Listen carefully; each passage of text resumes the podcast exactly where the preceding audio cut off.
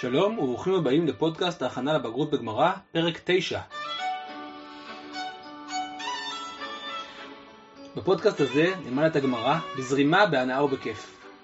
אתם מוזמנים להכין משהו לשתות, לפתוח גמרא ולהצטרף לספורט היהודי העתיק ביותר, לימוד גמרא בכיף.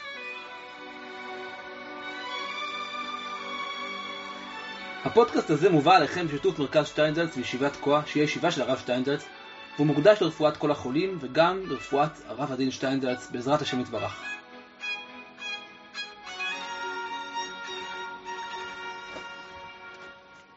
טוב, שלום לכם, אה, פרק 9.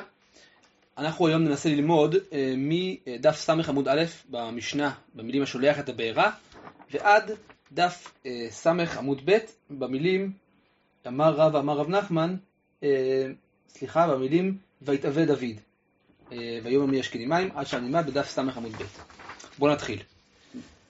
אנחנו מתחילים היום במשנה, משנה חדשה, שהיא בעצם משנה נורא יסודית בתוך הנזק שנקרא נזק של אש.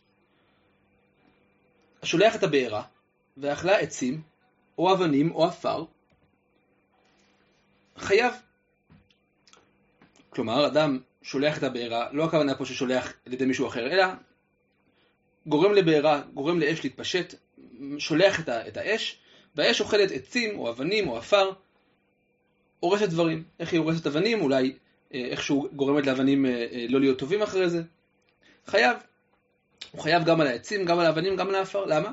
שנאמר, כתוב בתורה, כי תצא אש ומצאה קוצים ונאכל גדיש או הקמה או השדה, שלם ישלם המבעיר את הבעירה. יש פה פסוק שלם, שהוא בעצם המקור לנזק הזה שנקרא אש, לחיובים של אש, ואגב, זה די נדיר שמשנה מביאה פסוק. אמ, וכשזה קורה צריך תמיד לשאול למה, ומה בעצם... אה, אמ, בדרך כלל משניות לא מביאות מקורות, המשנה בדרך כלל לא מביאה מקור להלכות שלה, פה יש פה מין כזה מדרש הלכה, יש פה דין ושנאמר, ויש את הפסוק, שימו לב לפסוק, תצא אש, מוצאת קוצים, אחרי זה גדיש, קמה או השדה, שלם ישלם מבעיר את הבעירה. אז מכאן לומדים שאתה חייב על כל הדברים שהאש אה, אה, אה, הורסת, לא רק על דברים מסוימים, אלא גם על עצים, גם על אבנים, גם על עפר. בהמשך נראה בגמרא שזה לא כל כך פשוט. גמרא, אמר רבא, למה לי דכתב רחמנה, קוצים, גדיש, קמה ושדה? כן, רבא שואל שאלה, שאלה בפשוטו של מקרא, כן, שאלה על הפסוק. רבא מוטרד מהפסוק, קורא את הפסוק והוא שואל, למה צריך לכתוב קוצים, גדיש, קמה, שדה, המון אריכות, בשביל מה צריך את כל זה? צריך עכשיו לבנות מערכת שתסביר לנו בדיוק מה החידוש של כל אחד מהפרטים האלה, אחד על גבי השני. אז עכשיו הגמרא תסביר. צריכי, כלומר, צריכים את כל המקרים האלה. דאי כתב רחמנה קוצים, הווה אמינא קוצים ודחייב רחמנה, משום דשכיח אש גביו, ושכיח דפשע. אבל גדיש דלא שכיח אש גביו, ולא שכיח דפשע, אימה לא. אני אתרגם. אם התורה הייתה כותבת רק הקוצים, הייתי אומר, קוצים חייבה התורה, משום ששכיחה האש אצלם, ושכיח שהוא פושע, הוא מתרשל. אבל גדיש שלא שכיח אש אצלו, אצלם, ולא שכיח שהוא פושע, אולי לא. בואו נסביר. בעצם מה שהגמרא מציעה פה, זה שאם היה כתוב רק קוצים, הייתי אומר קוצים, זה דבר קלאסי שאש שורפת. ולכן, מאוד uh, הגיוני שאדם יפשע בזה. אז זה הגיוני שאדם ישלם. אבל גדיש, שבדרך כלל אנשים הרבה יותר נזהרים לגביו, ושומרים עליו, וזה הרבה יותר נדיר שדבר כזה יתרחש, אולי התורה לא חייבה על זה. לכן, אם היה כתוב לי קוצים, הייתי אומר, רגע, על קוצים אני יודע, על גדיש אני לא יודע. לכן היה צריך לכתוב גם כן גדיש. עכשיו הגמרא שואלת, אבל הפוך. כלומר, אם ככה, אם גדיש זה חידוש גדול יותר מקוצים, אז תכתוב רק גדיש, ואני כבר אדע לבד שגם קוצים. נכון? אז עכשיו הגמרא תסביר למה, צריך, למה כל אחד מהם, גם בגדיש וגם בקוצים, יש, יש בו חידוש שאין, בש, שאין בשני. ממשיכה הגמרא, והיא כתב רחמנה גדיש, הווה אמינא גדיש חייב רחמנה, משום דהפסד מרובהו, אבל קוצים דהפסד מועט אימה לא, לכן כתבו. כלומר, אומרת הגמרא, אם היה כתוב רק גדיש, הייתי אומר גדיש זה הפסד גדול. זה חיטה, זה תבואה. על זה אתה חייב, קוצים זה הפסד קטן, על זה התורה לא תחייב אותך. לכן גם בגדיש וגם בקוצים יש צד שהוא ייחודי, צד שהוא מחודש, ולכן בשביל שאני אדע שאני חייב לשלם גם על הקוצים וגם על הגדיש, לא הייתה ברירה לתורה אלא לכתוב גם כן, גם קוצים וגם גדיש, כי כל אחד מהם לבד לא היה מספיק לי כדי לדעת את, את השני. יפה, אז הבנו למה קוצים, הבנו למה גדיש. ממשיכים הלאה. מה המילה הבאה בפסוק שאנחנו לא מבינים למה צריך אותה? כמה. אומרת הגמרא, כמה למה לי?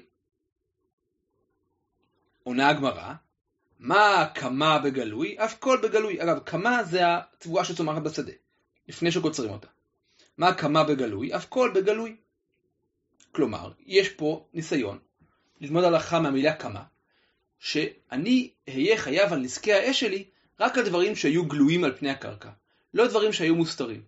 כלומר, אם אדם החביא בקרקע של השדה שלו ארגז עם כתבי יד נדירים, ואני שלחתי אש והאש שרפה את הכל גם את הארגז הזה, אני אהיה פטור לפי ההצעה הזאת, לפי הדעה הזאת, משום שזה לא בגלוי, אני רק חייב על דברים שהם בגלוי. מה הסיבה? בפשטות, הייתי אומר, אני לא, אני לא אמור לקחת בחשבון דברים מוסתרים. אני לוקח בחשבון דברים שגלויים, שהם על פני הקרקע. ולכן אפשר ללמוד מהמילה כמה.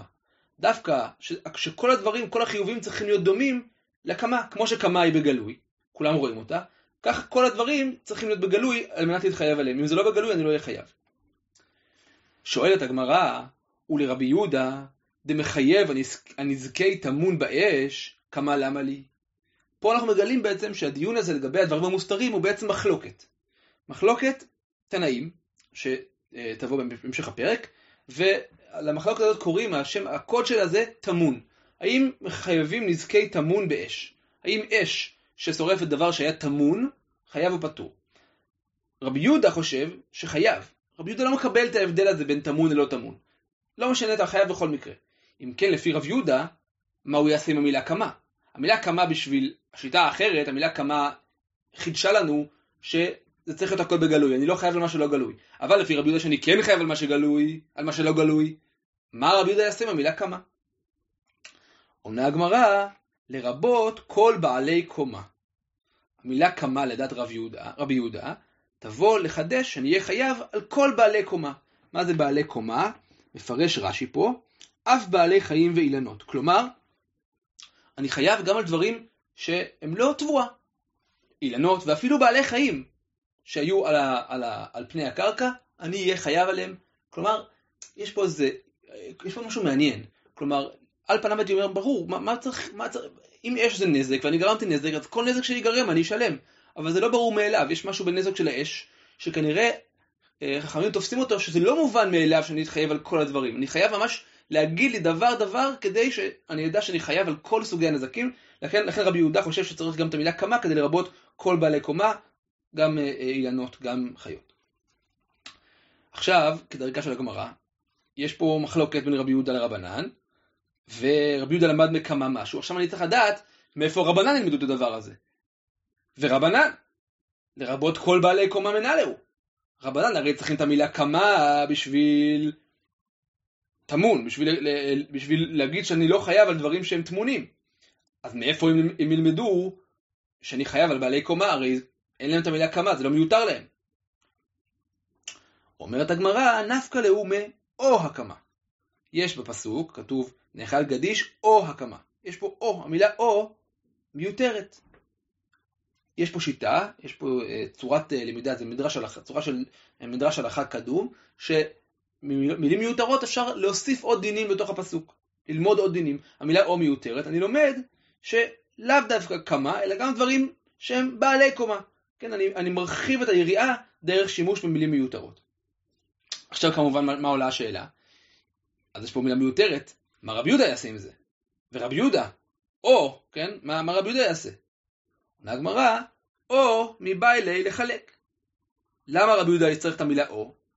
בשביל לחלק. עכשיו לחלק זה, זה, זה בעצם התפקוד הרגיל של המילה או. בשביל מה משתמשים במילה או? גם בעברית היום, בשביל לחלק. אני אומר זה או זה, כן? לא חייבים גם וגם, אלא או זה או זה. לדעת רבי יהודה, רבי יהודה, המילה או בפסוק בא להגיד שאני לא חייב לשלם רק אם צרפתי גם את זה וגם את זה וגם את זה וגם את זה וגם את זה, גם כמה, גם גדיש, אלא או זה, או זה, או זה ואו זה. לכן המילה או לדעת רבי יהודה היא לא מיותרת בכלל, צריך אותה.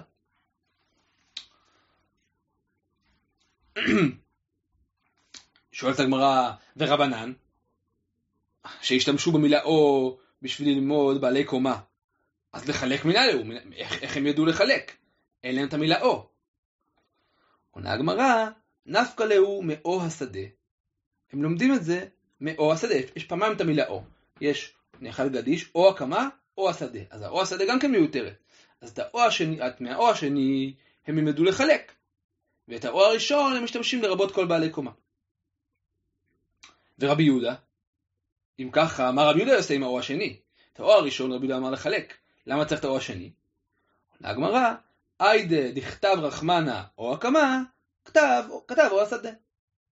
כלומר, באמת המילה האו השני, לדעת רבי יהודה, זה מין שגרת לשון.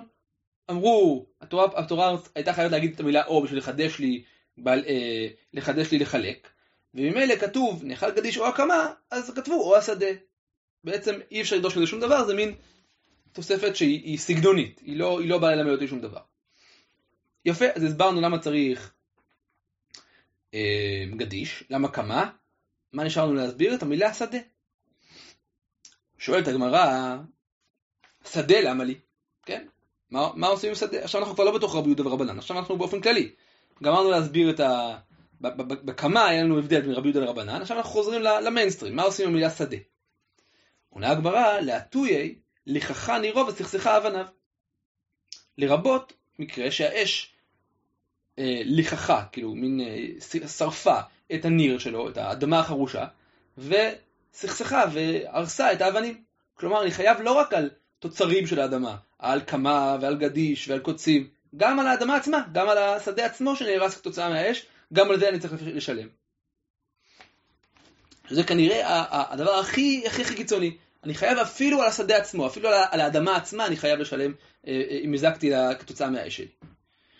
שואלת הגמרא, ולכתוב רחמנה השדה, ולא באי הנח. שיכתוב, שיכתוב, תכתוב התורה את המילה שדה, ואני לא אצטרך את השאר. כלומר, אם השדה זה החידוש הכי הכי גדול, אז אם תכתוב את החידוש הכי גדול, אני אלמד מקל וחומר את כל שאר הדברים. אם באמת הרעיון שאדם חייב לשלם על נזקי אש אפילו על האדמה עצמה, תכתוב את זה, אני כבר אבין לבד, שוודאי חייב על הקמה, ודאי חייב על הגדיש, וודאי חייב על הקוצים. למה אתה, למה אתה כותב גם וגם וגם? תגיד את הדבר הכי חמור. עונה הגמרא, צריכה. לא, צריך לכתוב את זה גם כן, צריך את הכל. כל אחד, אין פה שום דבר מיותר. זו הנחת היסוד שאין שום דבר מיותר. למה? אומרת הגמרא, דאי כתב רחמן השדה, הווה אמינא, מה שבשדה אין, מי דאחרינא לו. כמשמע לן. אני אסביר לפי רש"י. אם התורה הייתה כותבת רק את המילה שדה, הייתי חושב, הייתי מבין את המילה שדה לא במשמעות של האדמה עצמה של השדה, הייתי מבין שהכוונה היא לדברים שבתוך השדה. הקוצים, הגדיש, הקמה. כלומר, לא היה אפשר לברוח פה מפירוט. אם היית אומר לי רק שדה, הייתי אומר, אוקיי, אתה מתכוון לדברים שבתוך השדה. לכן כתבו לי כמה, גדיש, קוצים. עכשיו כשאומרים לי שדה, אני כבר מבין שזה, שלא הכוונה לכל הדברים האלה, הכוונה היא לאדמה עצמה.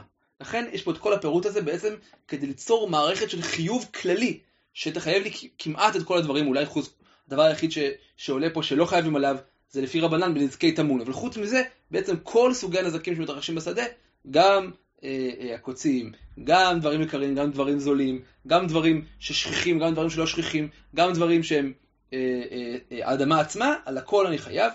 עד כאן אה, בעצם הסוגיה היחידה אה, על המשנה הזאת, אה, שבעצם מרחיבה, ממשיכה את המהלך של המשנה. המשנה עצמה היא אה, אה, עשתה מדרש הלכה, לקחה הלכה והביא לי את המקור, ורבה פיתח את הרעיון הזה והביא מקורות, הביא סיבות, למה צריך, מה לומדים מכל מילה בפסוק.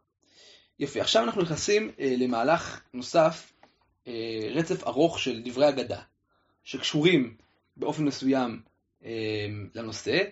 אה, כרגיל אנשים נוטים לזלזל או לדלג או לקרוא בחיפזון דברי אגדה. אה, אנחנו כמובן נקרא את זה בחיפזון בגלל שאנחנו קוראים את הכל בחיפזון, יש פה דברים נורא נורא עמוקים. בכלל צריך לדעת שהאגדה זה בדרך כלל, זה, זה אולי הסיבה שמדלגים על זה זה בגלל שזה יותר קשה, מה, יותר קשה מדברי ההלכה לפעמים. זאת אומרת, אתה, אתה מבין, אבל בעצם בשביל להבין באמת מה כתוב צריך אה, לעמול הרבה ולהתייגע הרבה. אנחנו אה, נקרא ממש אה, על קצה המזלג ונסביר, ואת השאר תשלימו בעצמכם במחשבה שלכם. אז בואו נתחיל. אמר רבי שמואל בר נחמני, אמר רבי יונתן, אין פורענות באה לעולם, אלא בזמן שהרשעים בעולם, ואינה מתחלת אלא מן הצדיקים תחילה. כלומר, כשפורענות באה לעולם, לא עלינו, היא באה בזמן שהרשעים בעולם, היא באה בעקבות, בעקבות הרשעים. הרשעים אשמים בפורענות שבאה לעולם. אבל היא מתחילה מן הצדיקים. יש פה משהו שהוא אה, נראה גם לא, לא, לא, לא מתייחסים פה בכלל לשאלה של הפריות של זה, כן? זה לא פרי, אבל ככה העולם בנוי. העולם בנוי שהפורענות מגיעה בגלל הרשעים, אבל היא מתחילה מהצדיקים, ויש פה מקור, ומקור הוא בעצם המקום, הקישור לנושא שלנו, כי תצא אש ומצאה קוצים. כן, זה נאמר לגבי נזקי אש. והוא מסביר למה, איך הוא, איך הוא דורש את הפסוק, מתי אש יוצאה? בזמן שקוצים מצויים לה. ואינה מתחלת אלא מן הצדיקים תחילה, שנאמר, ונאכל גדיש. ואכל גדיש לא נאמר, אלא ונאכל גדיש, שנאכל גדיש כבר. אני אסביר. מצד אחד כתוב, כי תצא אש ומצאה קוצים. האש יוצאת בזמן שהקוצים מצויים לה. הקוצים זה הרשעים, כן, האש יוצאת בעקבות הקוצים. אבל, בפועל, מי, מי ניזוק ראשון? הצדיקים. איך רואים את זה מהפסוק? כתוב אחרי זה, אחרי הקוצים, ונאכל גדיש. לא כתוב ואכל גדיש, אלא ונאכל, כאילו זה כבר קרה. לא, האש יוצאת, וכבר בעצם הצדיקים, אה, כבר גדיש, שזה הצדיקים, כבר, אה, כבר נספו בדבר הזה. אז ככה, ככה בנוי העולם. תני רב יוסף. רב יוסף ממשיך את הקו הזה של העיסוק בפורענות. מאי דכתיב, ואתם לא תצאו איש מפתח ביתו עד בוקר, זה נאמר לגבי אה, אה, אה, בני ישראל במצרים. כיוון שניתן רשות למשחית, אינו מבחין בין צדיקים לרשעים. ולא עוד, אלא שמתחיל מן הצדיקים תחילה, שנאמר, והכרתי ממך צדיק ורשע. למה אסור להם לצאת, מה, לצאת מה, מה, מה, מהבית עד הבוקר? בגלל שברגע שיש פורענות בעולם, ברגע שיש משחית, ברגע שנותנים רשות למשחית, למלאך המוות, להרוג, הוא לא מבחין בין צדיקים לרשעים. זה לא משנה מי אתה, מה עשית, אתה עלול להיספות בעוון הרשעים, ולכן תישארו בבית, ולא עוד, אלא שבעצם יש פה משהו שהוא קצת סותר, מצד אחד אומר, הוא לא מבחין בין צדיק לרשע, מצד שני, הוא כן מבחין ומתחיל מהצדיקים. כלומר, הצדיקים הולכים תחילה, הצדיקים סובלים יותר. שנאמר, יש בפסוק, והכרתי ממך צדיק ורשע. המילה צדיק מופיעה לפני המילה רשע. כלומר, אתה צדיק, אה, אה, ככה זה ביחזקאל, הצדיק נספה לפני הרשע. בכי רב יוסף, רב יוסף בכה. כולי היי נמי לעין דומים. כן, רב יוסף ככה מסתכל על הדבר הזה ואומר, ובעצם בוכה, יש פה משהו נורא נורא עצוב. כל, ה- כל הצדיקים האלה דומים בעצם, כשמגיעה פורענות, כשמגיעה הצרה, הם דומים לעין, אין להם שום כוח כנגד הפורענות. כן, אין פה בכלל תפיסה של הצדיקים שהם מבטלים גזרות, אלא דווקא פה התפיסה היא, כשמגיע המשחית, אין צדיקים, אין רשעים ואין מה לעשות. אמר לי אביי, אביי מנסה לנחם את רב יוסף. טיבותא הוא לגביו, זה דבר טוב עבורם, זה טוב שהם הולכים ראשונים, זה טוב שהם אה, אה, אה, מתים קודם. דכתיב, כי מפני הרעה נאסף הצדיק. הצדיק נאסף, כלומר נאסף אל עמיו, נפטר, כדי שלא יצטרך לראות את הרעה, כדי שלא יצטרך לחוות את, התקופה הרעה, לא יצטרך לראות את הדברים הרעים שקורים לעם ישראל. לכן זה ברכה לצדיק, שהצדיק נאסף לפני הרעה. טוב, באמת, דברי הגדה מאוד, אה, מאוד נוגעים ללב, אה, וגם באמת שבהקשר הנוכחי עכשיו יש בזה הרבה מחשבות שעולות דווקא בהקשר של הקורונה, אבל אה, לא נרחיב. נמשיך. אמר רב יהודה אמר רב, לעולם ייכנס אדם בכי טוב ויצא בכי טוב. שנאמר, ואתם לא תצאו איש מפתח ביתו עד בוקר. המימרה הזאת מגיעה פה בגלל שאמרנו, השתמשנו בפסוק הזה לפני שנייה, אמ, אז פה יש רעיון חדש שלומדים מזה, שאדם תמיד צריך לצאת, אה, להיכנס לעיר בכי טוב, כלומר באור, בזמן של האור שנקרא כי טוב, ולצאת כשכבר אור. לא להיות בחוץ בלילה. כלל מאוד חשוב, לא, אה, לא, אה, לא יוצאים לדרך ולא ממשיכים לדרך בלילה, נכנסים לעיר לפני שמחשיכים ויוצאים מהעיר לפני ש... אה, אחרי שהאור אה, זורח. תנו רבנן, ועכשיו יש פה רצף של אה, הוראות, טיפים, אה, אה, דרכים להתמודד עם מצבים קשים בעולם. מגפות, רעב ועוד דברים, מה צריך לעשות? ובדרך כלל גם יהיה מקור לזה אה, מהפסוק. תנו רבנן, דבר בעיר כנס רגליך. כשיש מגפה בעיר, כנס רגליך. מה הכוונה כנס רגליך? תיכנס לבית, תיכנס לבידוד, אל תצא. שנאמר, ואתם לא תצאו איש בפתח ביתו עד בוקר. כן? יש, היה בחוץ דבר במצרים, היה שם אה, מכת בכורות, מה עושים כשיש מכה בחוץ, כשיש דבר? אנחנו נשארים בבית. ואומר, כן, מביאים עוד מקור, עוד פסוק לרעיון הזה, לך עמי, בוא בחדריך, וסגור, וסגור דלתך בעדיך. זה גם כן פסוק ב... אה, איפה הפסוק הזה נמצא? הפסוק הזה בישעיהו, לך עמי בו חדריך, סגור דלתך, תיכנס, תיכנס פנימה. ואומר, פסוק נוסף, מחוץ תשקל חרב ומחדרים אימה. זה בספר דברים. שלושה פסוקים לרעיון הזה שתישאר בבית. שואלת הגמרא, מה הווה אומר? כלומר, למה צריך שלושה פסוקים? מה כל פסוק מלמד אותי? ועכשיו בונים פה מין אה, תהליך של לימוד. כל פסוק מלמד אותי עוד שלב. וכי תימה הנמילי בליליה, אבל ביממה לא. אם, היה כתוב לי רק את הפסוק הראשון, אה, עד, עד בוקר, כן? אל תצאו איש פתח ביתו עד בוקר, הייתי אומר, זה בלילה, סבבה, אבל ביום אתה יכול לצאת החוצה, גם בזמן המגפה. אז בשביל זה הביאו את הפסוק השני, תשמע, לך עמי בוא בחדריך וסגור דלתך. לא משנה לילה, לא משנה יום, תישאר בבית. אבל עדיין זה לא מספיק, למה צריך עוד פסוק שלישי? כי וכי תימה אומרת הגמרא הנמילי, היכא דליקה אימה מגבי, אבל היכא דליקה אימה מגבי, כי נפק יתב בין עינה שבצוותא בעלמא תפי מעלי, תשמע מחוץ תשקל חרב ומחדרים אימה, אף אגב ומחדרים אימה מחוץ תשקל חרב. זה היה טיפה ארוך, אני אסביר. בפסוק השלישי יש פה פסוק מעניין. כתוב, מחוץ תשקל חרב ומחדרים אימה. פה התיאור הוא דווקא, הוא לא תיאור שבפנים בטוח וחמים ונעים. בחוץ תשקל חרב, החרב מסתובבת בחוץ והורגת. ובחדרים יש גם כן לא הכי נעים, בחדרים יש אימה. אז זה החידוש, החידוש הוא אם היה לי רק את הפסוק הראשון והשני הייתי אומר, מתי צריך להישאר בבית בזמן מגפה? כשבפנים בטוח חמים ומוגן.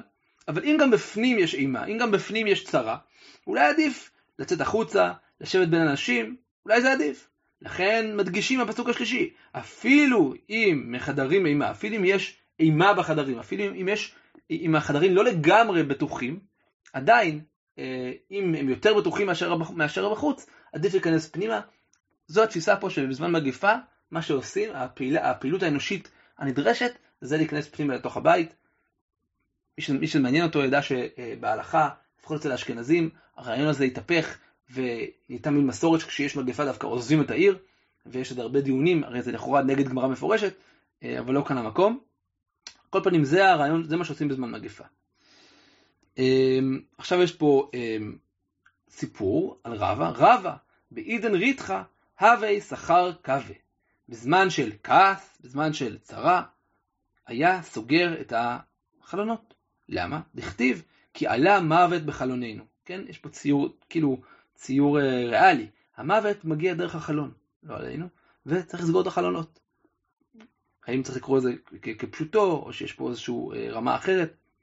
שאלה. תנו רבנן, עוד ברייתא, רעב בעיר, או, אז מה עושים כשיש רעב בעיר? פזר רגליך, זה הזמן דווקא לא להיכנס פנימה, אלא לעזוב, ללכת לחפש את המזל במקום אחר, שנאמר, ויהי רעב בארץ, וירד אברהם מצרים על לגור שם. היה רעב, אז הוא נודד. ואומר, עוד פסוק, המצורעים אה, אה, מספר מלכים, אם אמרנו נבוא העיר והרעב בעיר ומתנו שם. כן, הם החליטו אה, לצאת החוצה אה, כי היה רעב וכולי. מה הווה אומר? למה צריך עוד פסוק? כמו לפני כן, כן? וכי תימה, הנמילי איך דליקה ספק נפשות, אבל איך דליקה ספק נפשות לא, תשמע, לכו ונפלה על מחנה הרם, הם יחיון ונחיה. אם היה רק את הפסוק הראשון של וירד אברהם מצרימה, אז הייתי אומר, טוב, שם ברור שהוא צריך לרדת מצרימה, ברור, ברור שהוא צריך לעזוב את העיר, כי זה, יש פה אה, אה, מצד אחד מצב של רעב, מצד שני אין לו מה להפסיד, שם זה, זה לא מצב מסוכן לרדת למצרים. לעומת זאת, במקרה של המצורעים, הם לקחו סיכון, בגלל הרעב הם הלכו ונפלו למחנה ארם. בסוף זה יצא ישועה גדולה לעם ישראל מתוצאה מזה, אבל הם עשו דבר שנורא נורא מסוכן. וזה החידוש, שאפילו במצב מסוכן, אם זה זמן של רעב, תלך על האופציה של הנדודים, תלך על האופציה של היציאה מהעיר, זו האופציה היותר טובה, ויש פה, פה כאילו שתי מקורות הרעיון הזה. עוד הנחיות לגבי זמנים של אה, צרה ולזמנים של פורענות. תנו רבנן, דבר בעיר, אל יהלך אדם באמצע הדרך, מפני שמלאך המוות מהלך באמצע הדרכים. דכיוון דהיבה לרשות, מה סגלי הדיא. כשיש דבר בעיר, אל תלך באמצע הדרך, אל תלך באמצע הכביש. מפני שמלאך המוות הוא בזמן הזה הולך באמצע, למה? היות שנתנו לו רשות, הוא עכשיו המלך, הוא עכשיו הבוס, נתנו לו רשות, המלאך המוות מסתובב מבסוט, איפה הוא הולך? באמצע הרחוב, כמו מלך. אתה לא רוצה, אתה לא רוצה להתקל בו, אל תלך באמצע הרחוב. שלום בעיר, אם יש מצב של אה, שלום בעיר, מצב של אין, אין דבר, מצב טוב, מצב נורמלי, אל יהלך בצדי דרכים, אל תהלך בצד של הדרך, בשוליים, בשוליים של הרחוב, למה? דכיוון דלת לרשותה, מחבר חבוי ומסגה. בתקופה הזאת של השלום, מלאך המוות הוא לא אורח רצוי, אין לו רשות, הוא לא מסתובב כמו מלך, הוא מסתובב כמו אביון, הוא הולך בצד, כפוף, בצד של הדרך. אז אם אתה לא רוצה לפגוש אותו, כדאי לך ללכת באמצע הדרך. טוב, תנו רבנן, דבר בעיר, אל ייכנס אדם יחיד לבית הכנסת, שמלאך המוות מפקיד, מפקיד שם כליו. זה מעניין מאוד. אה, יש דבר בעיר, אל תיכנס, אל ייכנס אדם יחיד לבית הכנסת. בית הכנסת זה פעם, בפרט בזמן הגמרא, בית הכנסת היה, בית הכנסת היו מחוץ לעיר. רואים את זה בכל מיני מקומות שבתי הכנסת היו מחוץ לעיר, ומקומות אה, שוממים, מסוכנים, והתפיסה היא שמלאך המוות מפקיד שם כליו, כאילו הוא חוזר לשם, הוא שרוי שם, הוא, הוא נמצא שם, לכן לא ייכנס אדם יחיד לבית הכנסת. כאילו בית הכנסת כ, כ, כ, לא כתיבת נוח, אלא דווקא כמקום מסוכן, כמקום ש, שמלאך המוות מסתובב שם. מאוד מעניין, מאוד uh, נגד אולי האינטואיציה הבסיסית של, uh, של אנשים היום, uh, אבל הגמרא מסייגת את זה. והנמילי, איכא דלא קרו בי דרדקי, ולא מצלו בי עשרה. מה שאמרנו, שמלאך המוות מפקיד שם כליו, זה רק אם לא, אין שם דרדקים, אין שם ילדים שלומדים שם, שקוראים שם, ש, ש, אם אין שם חיידר אה, של ילדים, ולא מצאנו בעשרה, ואין שם אה, אה, עשרה אנשים שמתפללים שם בקביעות. אבל אם יש שם אחד מהדברים האלה, או שתי הדברים האלה, אז כבר אה, מלאך המוות לא מפקיד שם את כליו, וכנראה שהוא מפחד מהקדושה של התפילה, או מהדרדקים, מההבל פיהם של תינוקות, אז אה, מקרה כזה, מלאך, אז דווקא בית הכנסת הוא מקום מאוד בטוח ואפשר להיכנס, אפילו יחידי. תנו רבנן, כלבים בוכים, מלאך המוות בא לעיר. כלבים משחקים, אליהו הנביא בא לעיר. אם אתה שומע כלבים שבוכים, אה, כלבים שהם אה, מייללים, זה סימן שמלאך המוות בא לעיר, או יש לו משהו, יש לו מישהו לקחת. כלבים משחקים, אם הכלבים שמחים, יש אליהו הנביא בא לעיר, יש פה תפיסה שהבעלי חיים, הכלבים לפחות, הם אלה שהם קולטים, יש להם קולטנים, והם מחשים את התנודות הרוחניות גם ש, שקורות. אנחנו לא שמים לב, אבל אה, הם שמים לב אם מלאך המוות מגיע, או להבדיל, אליהו הנביא מגיע לעיר. והנמילי, איך דלת והוא נקבה. כל זה כשאין ב, אין, אין בין הכלבים האלה נקבה. אם יש בהם נקבה, אז הם בוכים, צוחקים, זה לא קשור, ל, זה לא קשור למלאך המוות ולאליהו הנביא, זה קשור להיבטים פיזיולוגיים כאלה ואחרים של הכלבים, וזה, ובעצם אין, אין, אין, אין כאן שום אינדיקציה לגבי מה, מי מגיע לעיר. טוב. עכשיו יש סיפור מאוד מעניין, שבעצם אה, הוא לא חלק מהרצף. עכשיו היה רצף אחד של דברי אגדה שקשורים לפורענות. התחלנו עם פורענות שלא מבדילה בין צדיקים לרשעים, והמשכנו עם הוראות כלליות לגבי התייחסות לפורענות, ועכשיו אנחנו חוזרים בעצם להתייחסות שתהיה עוד שנייה קשורה אה, אה, למשנה, לנושא של נזקי אש. יתיב רב עמי ורב אסי קמי דרבי יצחק נפחא. רבי יצחק נפחא היה הרב, וישבו לפניו תלמידיו רבי עמי ורב אסי. מר אמר לי, לם אמר שמעתה, ומר אמר לי, לם אמר אגלתה. אחד אמר, אחד מהתלמידים אמר לרב, תגיד שהרב יגיד, הרב ילמד אותנו הלכה. שמעתה זה סוגיה, הלכה. ומר אמר לי, לם אמר אגלתה, הייתי רוצה דווקא לשמוע אגדה. יש ויכוח בין התלמידים מה הם רוצים ללמוד. כן, אחד אומר, אני רוצה, כן, אף אחד לא אמר רוצים שיעור חופשי, אבל אחד אמר, אני רוצה איזה סוגיה, משהו שאפשר ככה לדון, משהו לנעוץ את השיניים, והשני אמר, אני דווקא רוצה משהו, משהו לנפש, איזה דבר, דבר אגדה. פתח למימר שמטה, אה, פתח למימר אגדתה ולא שווה כמר. פתח למימר שמטה ולא שווה כמר. כן, הוא, הוא התחיל להגיד אגדתה, ואחד מהם לא נתן לו. הוא התחיל להגיד שמטה, סוגיה, סוגיה הלכתית, והשני לא הרשה לו. כן, הוא לא הצליח לפתוח את הפה. בקיצור, יש פה ויכוח שהם לא מוכנים, אף אחד מהם לא מוכן להתפשר. אמר להם, אז הוא ככה נכנס בהם. אמר להם, אמשול לכם משל למה הדבר דומה? לאדם שיש לו שתי נשים, אחת ילדה ואחת זקנה. ילדה מלקטת לו לבנות, זקנה מלקטת לו שחורות, תמצא קרח מכאן ומכאן. כן, פה משל כאילו למצב הזה, לסיטואציה המוזרה הזאת. אדם יש לו שתי נשים, אחת ילדה, כלומר צעירה, ואחת זקנה. הצעירה רוצה שהוא ייראה צעיר. הזקנה רוצה שהוא ייראה זקן, כי אחרת זה פדיחה. אז הצעירה, הילדה, מלקטת, היא מלקטת לו שערות לבנות, מוציאה את הלבנות, כדי שהוא ייראה עם שיער שחור, שיער בהיר, אה, שיער, אה, אה, כאילו, לא בהיר, שיער לא לבן. והזקנה, היא מוציאה את השחורות, כדי שהוא ייראה דווקא מבוגר. מה קורה? נמצא קרח מכאן ומכאן. מה, מה הנמשל? כי הוא אומר להם, אתם, אתם, אתה רוצה את זה, אתה רוצה את זה, אבל בסוף לא נלמד כלום, כי אתם מושכים לשני הכיוונים. זה פשטות, מה, מה שהכוונה פה. אמ, אמר להם, עכשיו הוא אומר להם, חוזר ואומר להם, יהי הכי אימה לכו מילתא דשווה לתרוויכו. אם כך, אני אומר לכם משהו שיתאים, שיהיה אה, אה, מוסכם על שניכם, משהו שיש בו גם צד הלכתי וגם צד אגדתי. והוא מתחיל מהפסוק ש, של המשנה שלנו. כי תצא אש ומצאה קוצים. תצא מעצמה. כן, הוא מדייק בפסוק. כי תצא אש ומצאה קוצים. תצא, נשמע, זה משמע שהיא יוצאת מעצמה. זה לא משהו הדליק אותה. שלם משלם המבעיר את הבעירה. נשמע ש... שיש פה מישהו שמבעיר את הבעירה, יש פה איזה, בעי... איזה בעייתיות בפסוק, איזה מין משהו לא לגמרי ברור, איזה פער בין, ה... בין התצא אש למבעיר את הבעירה, שזה מישהו שמבעיר. את הפער הזה הוא יתרץ על ידי אה, אה, דברי אגדה אה, מאוד מרגשים. אמר הקדוש ברוך הוא, עליי לשלם את הבעירה שהבערתי.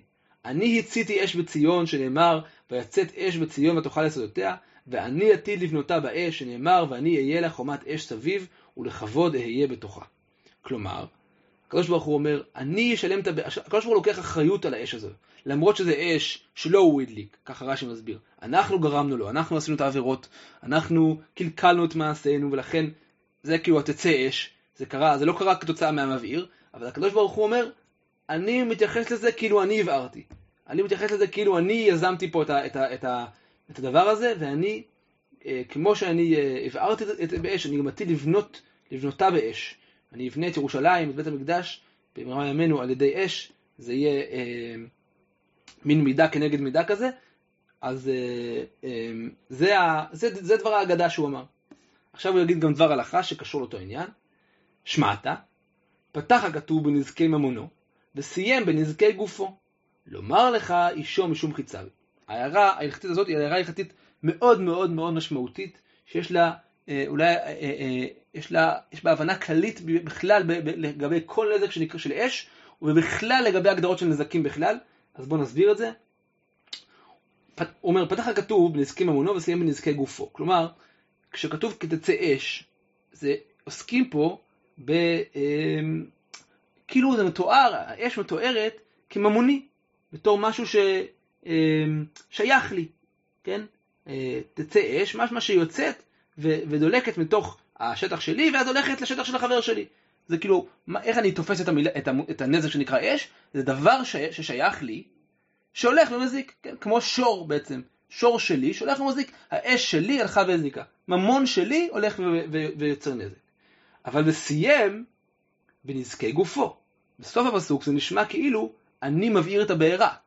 לא מדובר, זה נשמע כאילו אני הגופי, אני בעצמי הזקתי, זה לא הממון שלי יצר נזק. אני בעצמי הזקתי. למה זה ככה? לומר לך אישו משום חיציו. אנחנו מתייחסים לנזק האש כנזק כמו נזק של חץ. כשאני יורה על בן אדם חץ, אני לא אומר החץ שלי הזיק לאותו אדם. זה לא, יש לי חץ והחץ שלי הלך והזיק. לא, אני הזקתי. איך הזקתי? הזקתי על ידי חץ, יריתי במישהו חץ. זה הכוח שלי. החץ לא זז רגע אחד אה, מעצמו, הוא זז רק מהכוח שלי. גם אש, לדעת, אה, אה, לדעת רבי יצחק נפחא, זה משום חיציו. כלומר, אני מתייחס לאש כנזק אישי, ישיר של הבן אדם. אני לא מתייחס לזה כנזק שנגרם על ידי ממון של הבן אדם, אלא כנזק שנגרם על ידי האדם עצמו. יש להערה הזאת, למחשבה הזאת, המון המון השלכות, וזה גם לא כל כך פשוט, יש לזה מחלוקת, האם אישו משום חיציו או משום ממונו. פה הוא אומר אישו משום חיציו, ויש פה הגדרה יסודית של איך אני מתייחס לאש. אש זה נזק שאני בעצמי, כאילו אני בעצמי ה... ה... המזיק. זה לא הדבר שלי שהלך והזיק, אני לא מתייחס לזה כמו נזק של שור, או נזק של שן, אלא בתור נזקים ש, שכמו חץ, אה, משום חיציו. טוב, אה, נראה לי שפה נעצור היום. אה, אני מקווה שנהניתם, ואני מקווה שכבר לא יהיה דבר בעיר, ומלאך מוות כבר, כבר לא יהיה לו רשות, ובכלל שיהיה מצב טוב, ואליהו הנביא יבוא לעיר לשמח אותנו, ועד הפרק הבא אני מקווה שתשמרו על עצמכם ותהנו. זייגה זונטון שטארק, ביי ביי.